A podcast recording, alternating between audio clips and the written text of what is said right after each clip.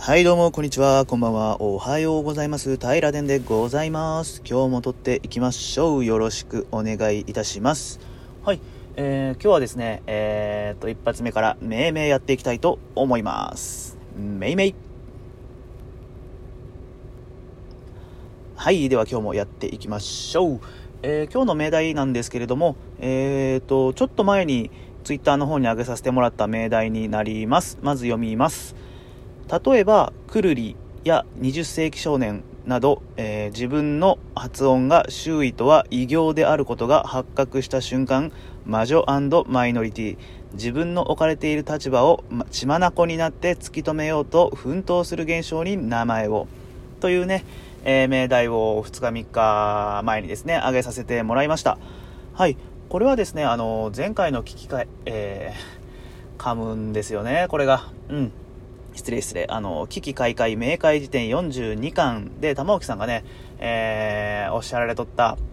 20世紀少年の発音が、おやおやちょっと僕の発音と違うじゃねえかと。これね、玉置さんは20世紀少年っていう風にね、発音されておりまして、20世紀少年だと僕はね、思ってましたんで、そこに違和感を感じて、そこで、あれあれとまず思ったわけですよ。でその数日後にですねあの MC 達夫さんのポッドキャスト「ポッドキャスト万歳」を聞いてる中で、えー、くるりっていうねアーティストがいるかと思うんですけどこのアーティストをねくるりと、えー発音されておりましてこれはもう MC 達夫さんご自身でね、えー言及はされておったんですけどこれにもやっぱり僕はくるりだと思うんであのーちょっとねあれあれっていう違和感を感じたんですよ。でまあこれは命題になるなと。あのーはい MC 達夫さんのポッドキャストからねあの貪欲に命題を拾っていった形になるんですけどまあうーんこれって結構日常でままあることじゃないですか。お前の発音と俺の発音なんか違うなって。いや俺の方が普通だろ。お前の方が普通だろ。とかお前は少数派だとかこんな言い合いね。僕結構経験あるんですけどあの先輩とかでもねあのファブリーズって僕はファブリーズやと思っとるんですけどファブリーズって発音する先輩がおるんですよ。まあこれね僕はファブリーズって、まあなんなら CM もファブリーズって言いよるぐらいですから、ファブリーズで間違いないんでしょうけど、でもその先輩はね、ずっと長いこと、あの、ファブリーズで、えー、ファブリーズに触れてこられたわけなんで、まあそれを否定するのもね、ポットでのね、先輩にとっては、あの、人生、先輩のこの長い人生一つの線だとしたら、その中でポッと点のように現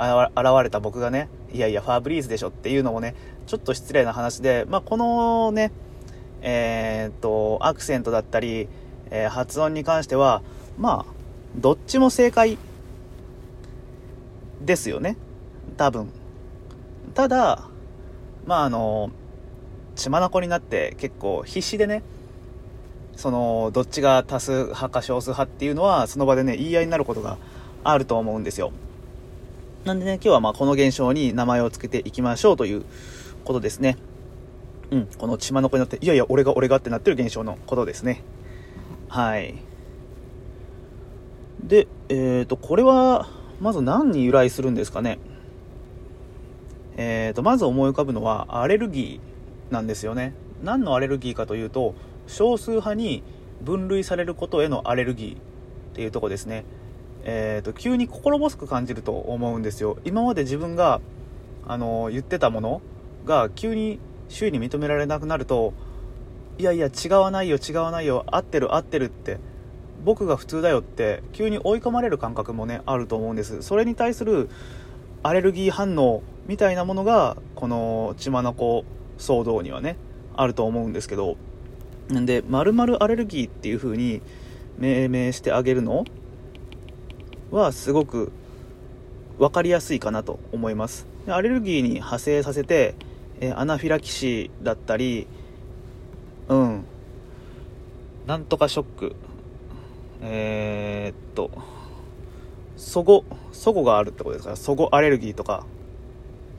齟齬アレ。ああそんなか。齟齬アナフィラキシー。アナフィラキシー齟齬とか。ね。齟齬があるっていうのはね、うん、めちゃめちゃかっこいい。違うよっていう時にねめちゃめちゃかっこいい言葉やと思うんで僕ねこれも奇奇怪怪明解事典でね TaiTanさんが使われとったのを聞いてああ使おうって思ってね、えー、最近ね祖語があるよとかってね友人に言ったりするんですけどまあね奥さんにも言ったりするんですけどねめちゃくちゃ嫌な顔されますね。まあまあそんなもんでしょうね。えー、っとなんでまあマイノリティアレルギーとかマイノリティアナフィラキシーとかそんなんでもいいのかもしれませんね。だからねこのマイノリティとマジョリティってなんかどっちがどっちかわからんくなりません？どっちが多数でどっちが少数派って。それマイノリティだよとかたまにねあのー僕もね知り合いから言われたりすることはあるんですよ。皆さんこれねすごいもしこんがらがってる人がおったらこう考えたらいいよっていう風な、えー、僕なりの攻略法がありましてこれちょっと話取れるんですけどご紹介したいんですけどあの欅坂46ってねえー、アイドルがね今もう桜坂に名前変わっちゃってますけどいたと思います。でそのデビューシングルがね「あのサイレントマジョリティっていうねはい、曲でして、このサイレントマジョリティを覚え浮かべてもらうと案外すんなりわかるよっていう話なんです。というのは、あの、サイレンチョ、サイレンチョ、いや、サイレンチョマジョリティは、えー、静かな多数派ってね、えー、声に上げないだけでそう思ってる人はいっぱいいるんだぜっていうのをね、皮肉った曲、すごいバカ売れした曲だと思うんですけど、えー、っと、マジョリティは多数派なんだってここでね、私は脳内変化をね、かますんですよ。マジョリティ、マイノリティ、わかんねえ。サイレントマジョリティ、マジョリティは多数派。うん、多数派。お前マイノリティだなって。少数派じゃねえか。なんてね、思ったりするわけなんですよ。はい、話それたんですけど、まあね、もし迷ってる人おったらね、これを頭に入れていただけると分かりやすくなるんじゃないでしょうか。はい。で、話戻します。ただいまお帰りというところで、えーと、血眼になって立場の確認をするのは少数派に組み入れられることのアレルギーだっていうのがまず一つの提案でまたえー、っと少数派ってでも実際そんな嫌じゃないですよね。あの人と違ってることの方が、えーと、胸張れたりすることってあるじゃないですか。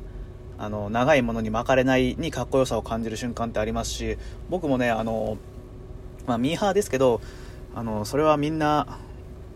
してるから嫌だよって思うこともありますし大量生産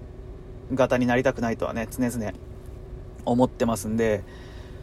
でもそんな僕でもあの、うん。まあ、これめちゃくちゃ偏見じみた言い回しになるし素晴らしいものやと思うんでえー、っと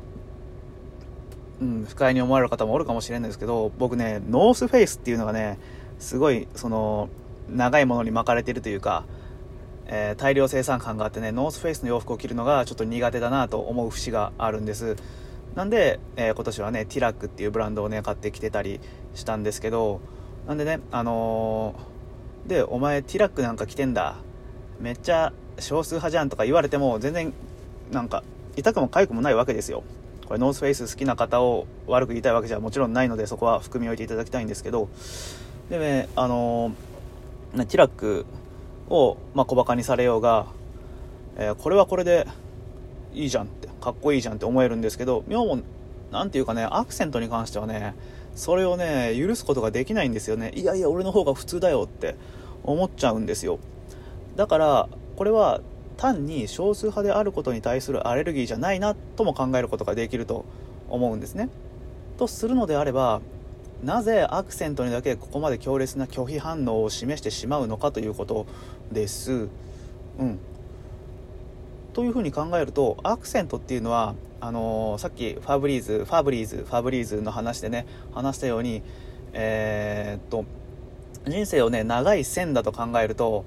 今指定してるのはねあのこの点でしかないんですよ一点のある点でしかないわけで、えー、線対点だったらやっぱり線の方が大きく感じますしそっちの方が正しいよって思うじゃないですか、まあ、何が言いたいかというとあの人生を否定されてるような感覚になるんじゃないかって思うんですよね。はい。あのちっちゃい頃からファーブリーズで、えー、育ってきてえー、ちょっとこれ似合うな。ファーこれ先輩のことバカにしとるわけじゃないですよ。あのこの先輩とはね今でも仲良くというか、まあ、ずっと仲良くね一緒に仕事しとる先輩なんですけどあのファーブリーズ、うん、でずっと来たわけじゃないですか。なんならこう言うんであれば、そのご家族だってきっとね、お父さんお母さん奥さんとかだってファーブリーズって言っとるはずなんですよ。うん、なんで玉置さんの周辺では20世紀少年っていうのが、えー、ポピュラーな言い回しだったのかもしれないですし、まあ、MC 達夫さんはなんか違う感じもしたんですけど、あの、くるりっていうのは、うん、もしかしたらご自身だけという認識だったかもしれないんですけど、まあまあまあまあ、その、自分の人生に裏打ちされた発音なわけですね。このアクセントや発音っていうのは。だから、えー、ポットでの人にそれを、いやいや、こっちの言い回しの方が正しいよって言われても、まあそれをなかなか許容することはできないと思うんですよ。なんかもう人生かけちゃってるみたいな。この血眼になって立場の確認をするっていうのはあの自分の発音を否定されてるんじゃなくて自分の生き様これまでの経験そのものを否定されてるような感覚に瞬時に陥るから、えー、過剰なアナフィラキシーアレルギー反応が起きて、えー、血眼になっちゃうぜっていう話なんじゃないかなといい整理ができたな今。いい整理が、うん、できたような気がします。なんでこれは戦いなんですよね。人生かけた。人生かけた戦い自分の人生を肯定しきるための戦いをこのアクセントという舞台でやってる発音という舞台でやってるっていうことです。なんで、えー、〇〇バトルとか。うん。何々ウォーとか。これはもうこれねいつもだったらねもう簡単にね言バトルって僕すると思うんですよ。でも言葉取るだけだったら、別に言葉じゃないですもんね。今回発音ですから、アクセントですから。なんで、血眼言葉取るとかはね、なんかポップな感じですごいいいんですけど、ちょっと言葉取るからは離れて別の言い方をしたいなと。えー、プライドをかけた戦い、桶狭間とか関ヶ原とかね、そんな感じの、もう大それた戦いな気がするんですよねうん出てこんかデュエル。歴史相撲。ああ相撲っていいかもしれんね。まる相撲。歴史相撲。うん。うんでも歴史相撲やったらまず歴史でもないしまあ、歴史なんですけどやっぱりこの発音に対して戦っている。発音に対して戦うで必死な感じっていうのを見せたいですねもうこの発音はね家族しょっちゃしょっちゃってますからねお父さんお母さんもきっとその発音ですから繰り返しですけどこの家族を代表して、えー、他の家の方とガチンコでぶつかるっていう、うん、ぶつかり合いですよねえっ、と、アクセント、アクセントウォー。アクセントウォー。アクセントウォー。レガシーウォー。まあ、でも違うな。やっぱアクセントを前面にせんといかんから、アクセントを。さっきね、僕ね、言バトルっていうのは単純で、えー、避けたいっていう風に言ったんですけど、え、ー、と、言バトルとは違うもう一個言バトル味を帯びた、えー、平殿らしい、えー、エッジの効かない言い回しで今回名付けたいとひらめきました。えー、いいですか？今日結構ね、ロートーンな話し口かもしれないんですけど、はい。それはちょっとね、えー、今ね、うん、某駐車場でね、撮ってますんでね、周りにね、えーと、いろんな車が止まってまして、あいつ車の中で1人で喋ってんぜ、みたいなね、感じに見られちゃってますんでね、ちょっとね、ローテンションでね、今あの、電話してるふりなんかをね、しながらね、すごくね、ダサく撮ってるんでね、そこはね、あの、平殿、そんな風に撮ってんだってね、思ってくれたら嬉しいなと。はい。なんか、いやいや撮ってるわけじゃないんですよ。ちょっと、透かして撮らないとね、周囲の目線がね、ちょっと気になっちゃってるっていう、小心者を発揮しているという次第でございます。というところで話戻します。えーと、今回ね、えー、えーと、言葉トルを最初に却下したんですけど、このね、アクセントっていうね、今回アクセントの戦いなんで、まずこれを、えー、戦闘、戦うを戦闘に直します。戦闘する。バトル、戦闘が始まるとか、なんかポケモンとかでも戦闘とかって言うじゃないですか。なんで、えー、戦闘を、に直してアクセントと戦うだったのをアクセントと戦闘にして考えるとアクセント足す戦闘でもうね、えーと、平殿の聞いてく平殿を聞いてくださってる方やったら、ね、何を言いたいか分かると思うんですけど、えー、アクセント足す戦闘でアクセントにしたいんですよアクセント。うん。これはアクセントです。アクセントの戦いなんでアクセント。で、えー、血眼にしとる感じを出したいんでもう血眼アクセントにねしたいと思うんですよ。はい。どうですか？血眼アクセント。まああの改善の余地ありありな気がしますけど一旦のね落としどころとしてはなかなか面白い着地が、うん、できたんじゃないかなって思ったりしてます。でこれでもアクセントってするとあの悪戦苦闘な感じもね出てねなかなかね今付け足しですけど、えー、取ってはガッツンとつけましたけどね、えー、血眼アクセントはね悪戦苦闘の意味も持ちながらアクセントと戦闘でアクセントの戦いというのを表現しつつ必死さを血眼で、えー、カバーするというねすごくね誰からのいやいやその要素が足りてないよっていうねえー、攻撃に対してね、防御することができる最高の命名になりましたというところで、えー、ともう一回命題読んでみましょうか。えーと、例えばクルリや20世紀少年など自分の発音が周囲とは異形であることが発覚した瞬間魔女マイノリティ自分の置かれている立場を血ま残りになって突き止めようと奮闘する現象に名前をというところでこれの命名は、えー、血まのこアクセントですはいちょっと長いんですけどねまあよしとしてくださいしましょうはいはい、ってな感じかな、今日は。うん。うんうん、やっぱ命名いいですね。楽しいなって思います。はい。じゃあ、今日はこの辺にしまして、うん、また、明日のね、あ、あって言っちゃった。明日のね、平殿で、えー、お会いできればなと思います。今日もね、最後まで聞いてくださいまして、本当にありがとうございます。はい、ではまたお会いしましょう。バイバイ。